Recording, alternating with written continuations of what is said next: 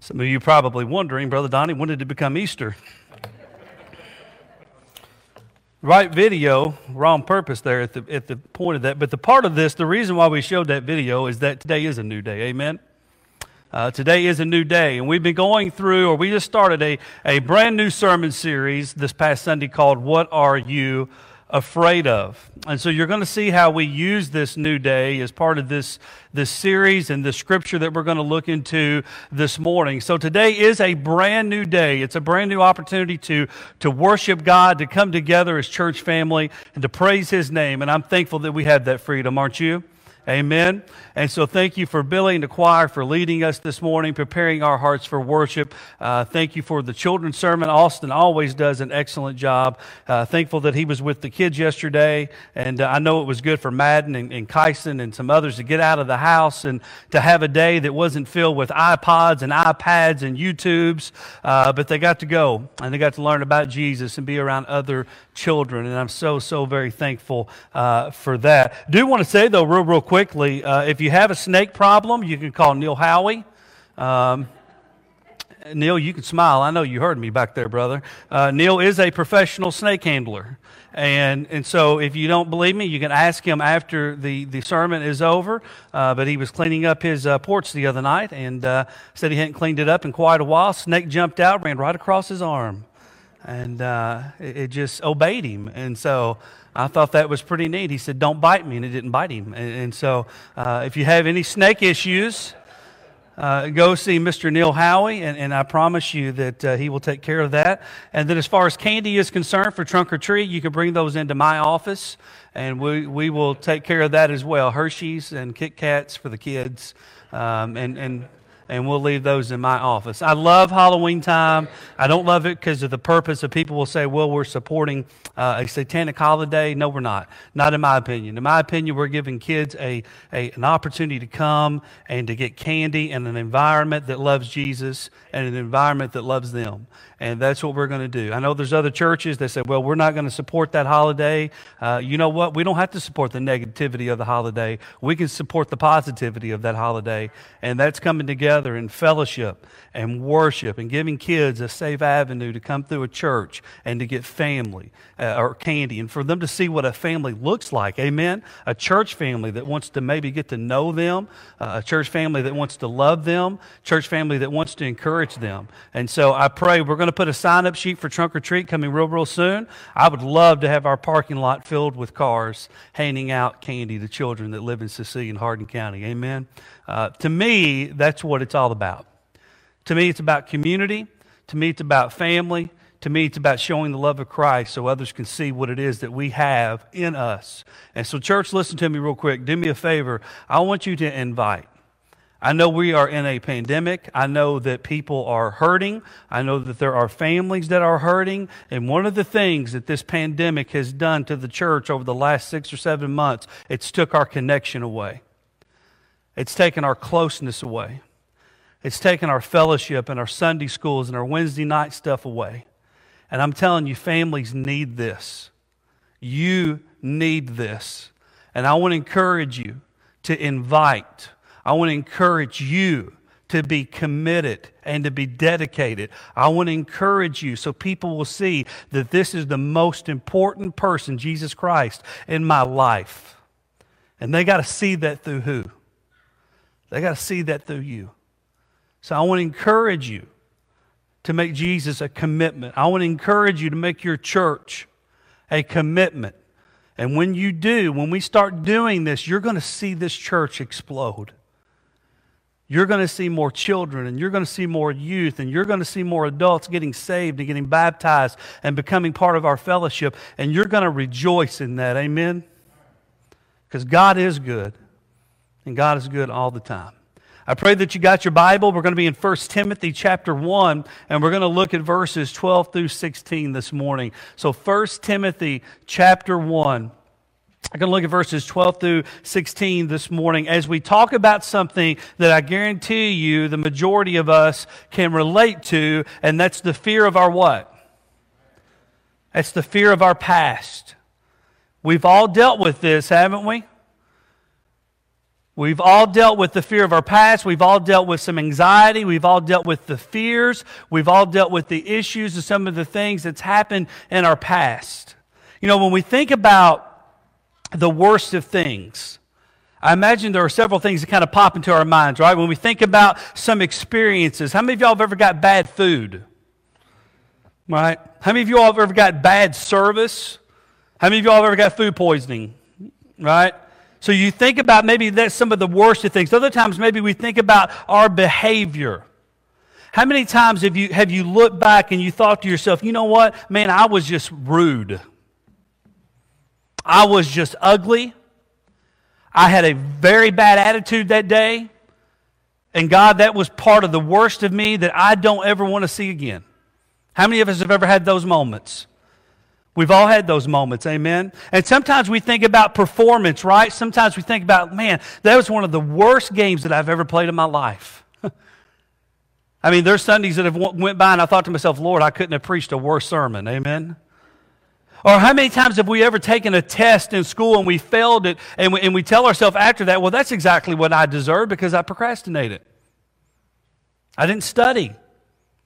And so we think about even performance when we think sometimes of the worst things in our life. Or maybe you tried your hand at cooking, right? Maybe you tried, you, you, you got brave and one night's like, I'm going to cook, and you make supper, and nobody would even eat it, not even the dog. Amen. I mean, I probably have been there a couple of times. But when we, when we think about the worst of things, these are some of the things that, that we think about. So, how are we going to relate this? Well, the man that we're going to talk about, the man we're going to look at this morning, and we just finished a long series in the book of Acts, so you all should be very well acquainted. We're, we're going to talk about this individual. He considered himself to be the worst of sinners. And you may think to yourself, well, I, well, I wonder why that is. Well, he had many reasons to think about himself in this manner. This man that we're, that we're going to talk about today, he was well educated. This man was well respected within the Jewish circles as a, as a Pharisee and a believer in the one God. But this man, at one time in his life, he, he despised, he opposed Jesus as the Son of God. He went to great lengths to oppose Christianity. He persecuted Christians, he imprisoned Christians, and some Christians may have even have perished because of this man's anger against Christianity. At one time in this man's life, he was the face of Christian terrorism that put fear in the hearts of many Christians. So I want you to think about this as we go through this journey with each other this morning. I want you to really ponder hard on this. You ready? How in the world could there be forgiveness how in the world could there be grace? How in the world could there be mercy and a new beginning for such a person as the man that we're going to look at a little bit this morning? Does one's past keep an individual from having a new day and a future with Jesus Christ? See, I think many people, this is where they get. I think many people get to this point in their life, they think to themselves, you know, I've done a lot of bad things in my life. I've said a lot of bad things. I've acted in a bad way. I've showed myself in a bad way. And so they think to themselves, you know what? I know church is good. I know God's good, but there's no way that I just want to get involved in this because of my what? Of my past. But you know what God does to your past? He takes that and He polishes that and He can make it something that's brand new. Amen? And He can use that. He can use your past to help you reach others for Jesus Christ in His presence and in their future. I want you to look at 1 Timothy chapter 1, verses 12 through 16. Listen to this word of God. I said, here it is. This is Paul, and he's talking to Timothy. He says, I thank Christ Jesus our Lord, who has given me strength that he considered me faithful, appointing me to his service. And even though I was once a blasphemer, I want you to listen to, the, to him. This is as personal as you can get. This is as transparent as you can get with anyone. This is Paul telling Timothy everything that's on his heart. I was a blasphemer, a persecutor. I was a violent man. Sounds pretty rough, doesn't it? But listen to this I was shown mercy because I acted in ignorance and unbelief. The grace of our Lord was poured out on me abundantly, along with the faith and love that are in Christ Jesus. And here's a trustworthy saying that, de- that deserves full acceptance Christ Jesus came into the world to save sinners. Listen to these words, church. Are you ready? Of whom I am the what? The worst. But for that very reason, I was shown mercy so that in me, the worst of sinners, Christ Jesus might display his unlimited patience as an example for those who would believe on him and receive eternal life. Let's pray. Father, thank you for the opportunity that you've given us this morning to come in and to worship your holy name. Father, we, we thank you so much for our church family. Lord, we thank you for just the opportunity to, to be together and to sing holy praises and to give, Lord, unto you. And, and God, we thank you for our children and our youth and the, the opportunity they had yesterday with Austin. We thank you for Billy and, and the choir and everything that they're doing. And, and God, Lord, I can't imagine God, life is so hard right now. I can't imagine people going through life without a church family. There's so many people that are hurting. There's so many families, God, that are hurting. And Lord, this is the best place they can be for husbands and for wives, for boyfriends and girlfriends, for people that are just friends in general, no matter what age they may be, from kids, our children, our youth, our adults, Lord, this is where they need to be. And so, Father, I pray for everyone that's here this morning. Lord, I know there's a lot going on in lives, there's a lot going on in our hearts. Father, we need you. So, Father, I pray that you would just bless us today. Father, I pray the Holy Ghost, the Spirit, God, would just would just be with each and every one of us and open up our hearts, Lord. And Father, for those that are here this morning that are so fearful of their past, they won't make a move for you. God, open up that life. Remove those barriers. Remove those stones. Father, today can be a new day. We pray for that. For it's in Jesus' name we pray. And everyone said, Amen. I, I want you to listen to this, this quote. It's almost more of like a story, but I want you to listen to this because I think if we, if we will listen and, and digest it, it goes really far with a lot of folks. Someone once said the reason they stopped going to church was because of all the hypocrites who went there. Now, granted, no one's perfect. However, there's a flaw with this excuse. The story continues. When you go to church looking for perfection in others, you're not seeing the perfection of the only one who matters. And if you're not there for Him, you're probably right just to stay home. Others have said the reason they don't go to church is because they don't believe people can really change. If you've never been the recipient of this change, it would be difficult to understand. But again, the focus is wrongfully on the person and not on Christ. That speaks loudly of where we're going this morning with this man. Now, when Paul met Jesus on the road to Damascus, he heard a small voice, didn't he?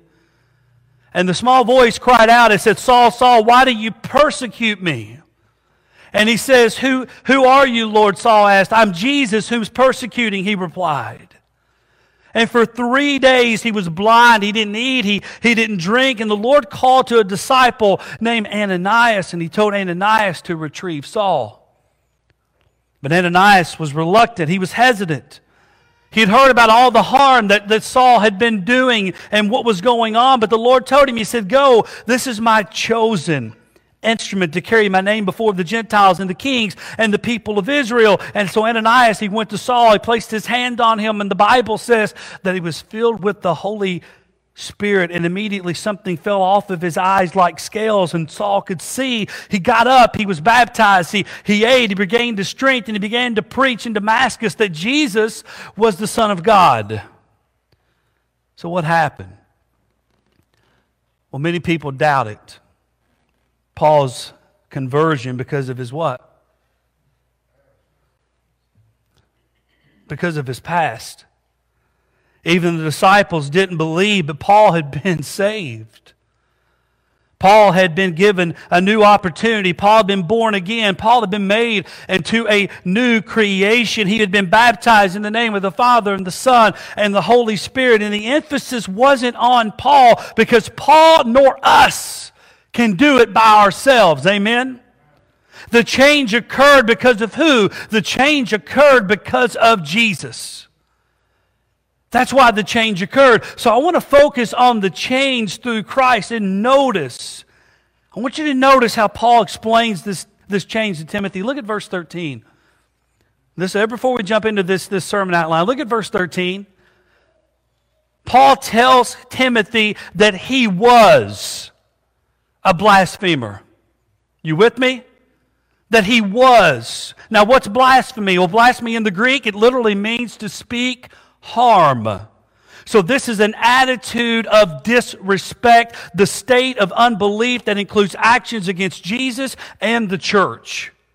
And this was Paul before his conversion. And not only did Paul not believe in Jesus, but Paul tried to get others not to believe in who? Not to believe in Jesus. Next, he, t- he tells Timothy this. He says, I was, or he was a persecutor. So this means exactly what it sounds like. Paul tried to drive out believers in any way that he could. Paul was an anti what? Christ. He was an anti Christ. And then Paul tells Timothy that he was a violent man. Now, your Bible may use the word injurious, which means insulting it means abusive language. It means a shameful act or wrong. Now, I can't begin to think how many Christians Paul showed this type of behavior toward. I'm sure that it was many. So I want you to notice, though, these words that Paul used here. He says that he what? That he was. This is who I used to be. You know, a lot of times people will say, you know, when Paul got saved, he didn't have a choice. Or when Paul got saved, magically, he forgot all about his what? His past, but he didn't. Paul didn't forget about his past, but he, he didn't forget that he was a blasphemer. He didn't forget that he was a persecutor. He did not forget that he had been a violent man. But he says, This is who I used to what? This is who I used to be. So, this is who Paul used to be a Christian terrorist who was a blasphemer, a persecutor, and a violent man. So, what changed? What changed? I, I, I hear so many men, they'll say, you know, Donnie, I'm just not going to change.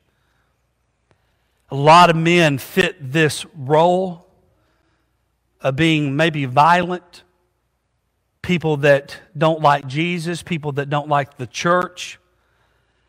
And you know, one of the favorite things that I love to see in the church is when a man comes into the church and then they give their life over to Jesus and they're sitting there sobbing like a little baby. I love to see it. I love to see when men say, There's no way that Jesus can save me because, Donnie, you don't know what I've done in my past. Well, listen, brother, you don't know everything I've done. But God's not worried about that. Amen. God knows who you can be. Now you're right. You cannot do it by your what? You can't do it by yourself. How many of us have tried to fix us and we realize that we just cannot fix us by ourselves? There's something we need. There's someone that we need. And so here's where your sermon outline begins this morning. You ready? Paul's change occurred because of number one, our past doesn't keep us from the what? The mercy of Jesus. Amen? The past does not keep us from the mercy of Jesus Christ. Paul tells Timothy, I was shown mercy because I acted in ignorance. I acted in unbelief. Paul had no idea that he even needed mercy.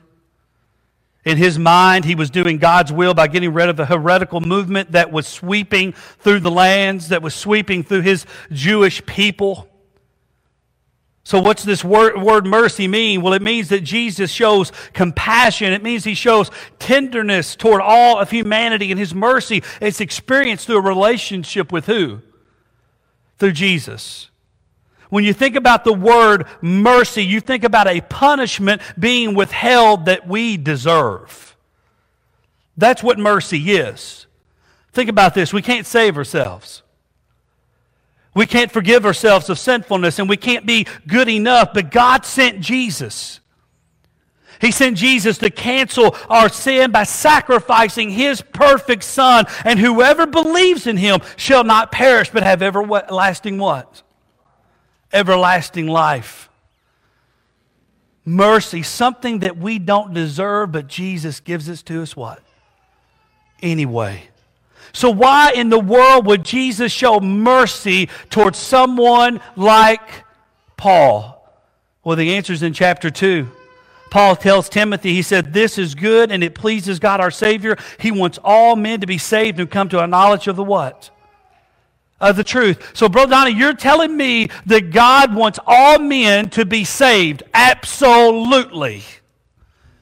Brother Donnie, you're telling me that God wants all children and all youth and all women of all, all ages of everywhere in this world to be saved. Absolutely. That's how much He loves you. He loves you to give you something that you did nothing that you could ever deserve. Amen. And so he sent Jesus to make that atoning sacrifice for every single person. All of us. We didn't deserve Jesus. Amen. We still don't deserve Jesus today. You think about all the things that we do the sinfulness, the, the hatefulness, the violence, the persecution, the things that we do in our life. And Jesus is still right there with us. He's going to love you through every mistake and every downfall, every persecution, every trial, every tribulation, every negative that you go through through life. Jesus is still right there with who? With you. You know, Austin talked about dogs, how no matter what you do to them, they always come back and lick you. They always come back and they want that head rubbed or they want that belly rubbed or they, they want to be right there beside you no matter how you treat them. Well, let me tell you something God created dogs. And so you're seeing the love of the Creator, amen? Because that's how He is with you. That's how He is with us. Paul had been forgiven. 1 John 9 says that we confess our sins. He's faithful and just, and He's going to forgive us of those sins. He's going to purify us from all that unrighteousness. And many times people think, well, I can't come to Jesus because of my past. He's going to forgive you, brother. He's going to forgive you, sister. He's going to forgive you of the person that you used to be. He's going to make you into something what? He's going to make you into something new.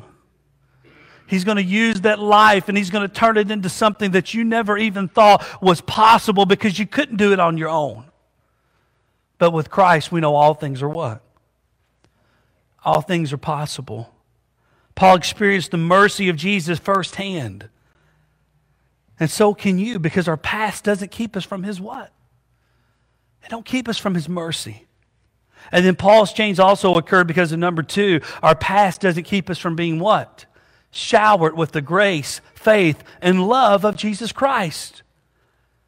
Our past doesn't keep us from being showered with the grace, faith, and love of Jesus. Look what Paul tells Timothy. Paul tells Timothy that he had received, and this is verse 14, an abundance of grace. The man that did not deserve it says that I now have received an abundance of what? Of grace. And this is God's merciful kindness. It's undeserved, but God gives it anyway. Why? Because of Jesus.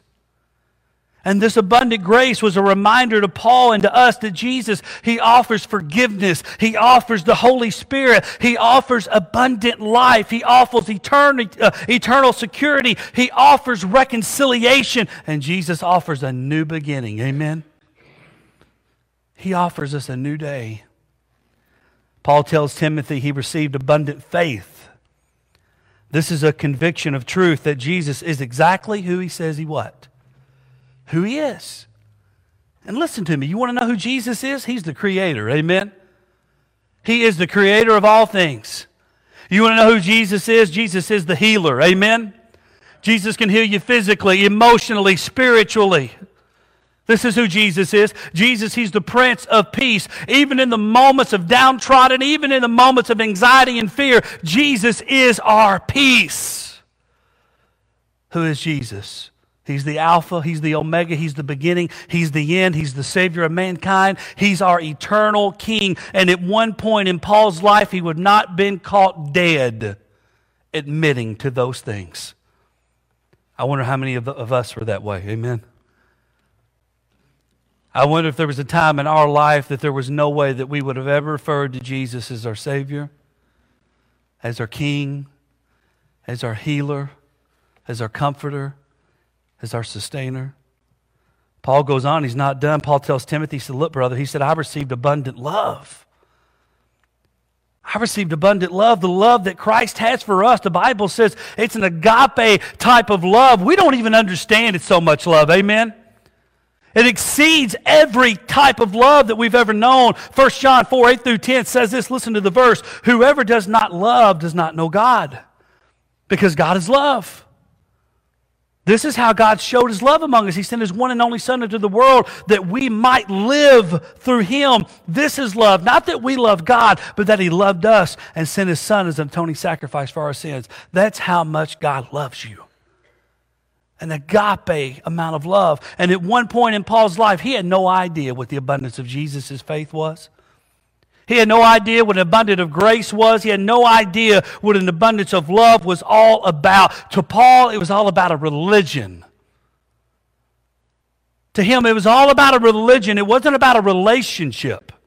To Paul, it was all about abiding in the rules. It was not about loving Jesus. That's not what it was about until Jesus saved his life and until he experienced the love of Jesus. That's when it all changed. That's when it became a new day for Paul. When he finally realized how much Jesus loved him, how much grace that he had for him, and how much mercy he was going to show him. And then Paul's change also occurred because of number three. And you got two words. Ready? Our past doesn't have to keep us from being what? From being useful. I want you to put that in. For Christ, as we can become an encouragement for who? For others. I want you to read that and I want you to digest that. Our past doesn't have to keep us from being useful for who? For Jesus, as we become an encouragement for others. Paul told Timothy, he considered me faithful, appointing me to his service. Now, the NIV uses the word service, the King James uses the word ministry. Now, what was Paul's ministry? Well, Acts 9 15 says, This man is my chosen instrument to carry my name before the Gentiles and their kings and before the people of Israel. So think about this. Paul was going to take the gospel of Jesus to all what? To all people a gospel in which he had previously denied, persecuted, and tried to destroy. Now he was the biggest advocate for Jesus Christ. Think about that. Think about that.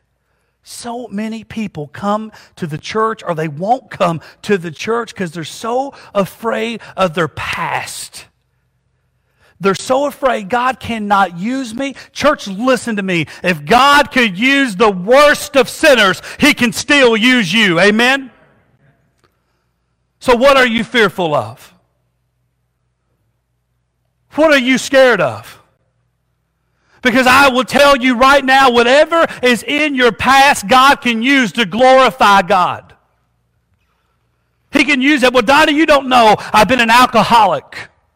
Well, guess what? There may be somebody in your church that's dealing with that same issue, and God's going to use you to help that what? That person. Donnie, you don't know I've been through a horrible divorce. Well, guess what? Maybe there's somebody in your church that needs your encouragement. Brother Donnie, you don't know I've been a horrible addict with drugs. Well, guess what? Maybe there's somebody in your congregation that can use your encouragement. Well, Donnie, you don't know I, I walked out on my wife 20 years ago. Well, guess what? Maybe there's a couple in your church that's going through a difficulty now. They could use your encouragement. Don't tell me that you can't be used by God. Because if God can use the worst of sinners, then what are you? What are you? Fear can control your past. Fear can control your present, and fear can control your future if you let it. Paul also, he went on, he told Timothy, he said, But for that very reason I was shown mercy, so that in me, the worst of sinners, Jesus might display his unlimited patience as an example for those that believe on him and receive eternal life. When Jesus saved Paul, Jesus knew that Paul's testimony it would be a public display of his abundant grace, his mercy, and his love. Because everywhere that Paul went, Paul would tell him about his what? Four letter word. His past. And he would say, This is who I used to be, but God saved me, and that's not who I am now. Everywhere that he went, no matter to men, no matter to women, no matter where he preached it or where he taught it or where he sang it or where he hummed it, everywhere that he went, he would tell people of who he used to be. But it's not who he is now. Praise God. It's not who he used to be. I heard this recently. It's been said that nature forms us, sin deforms us, education informs us, prison reforms us, but only Jesus transforms us. That's amen. That is amen. Many people can relate or identify with Paul, and people will say, well, if I enter the church, surely it's going to burn down. Well, Paul, who considered himself the worst of sinners, he didn't burn down the church, but he sure did build a lot of them. Amen. I want you to think about that. The worst of sinners. He never burnt down a church, but he sure did build a lot of them up. He taught them, he preached, he educated, and he loved them. He could have been scared of his past. He could have said, Lord, I'm not good enough. There's a lot of things that Paul could have said, but he didn't. See, we have a choice. We can believe in Jesus. We can be forgiven. We can receive the Holy Spirit. We can be baptized and we can follow Jesus. Or we can let our past keep us from having a present and a future. Every single one of us that's a Christian has a testimony of how Christ changed us. Every single one of us as a Christian has a testimony of how Christ has transformed us, and Satan will tell us that we're not good enough. He'll tell us that our past mistakes has crippled any joy, any hope, any peace, any love that we can have. But Jesus says, I've saved the worst of sinners, and I can save you. I can transform you. I can forgive you. I can use you. I will make you into a new creation. I will show you my mercy and I will give you my love and I will show you faith. And all you have to do is believe. All you have to do is trust in me. And I'm going to give you something that you never could find in relationships I'm going to give you something that you never could find in a man and a woman. I'm going to give you something that you could not find in money. I'm going to give you something that you could not find in fame and in glory and material. I'm going to give you something that's going to transform you into something that you never thought was possible.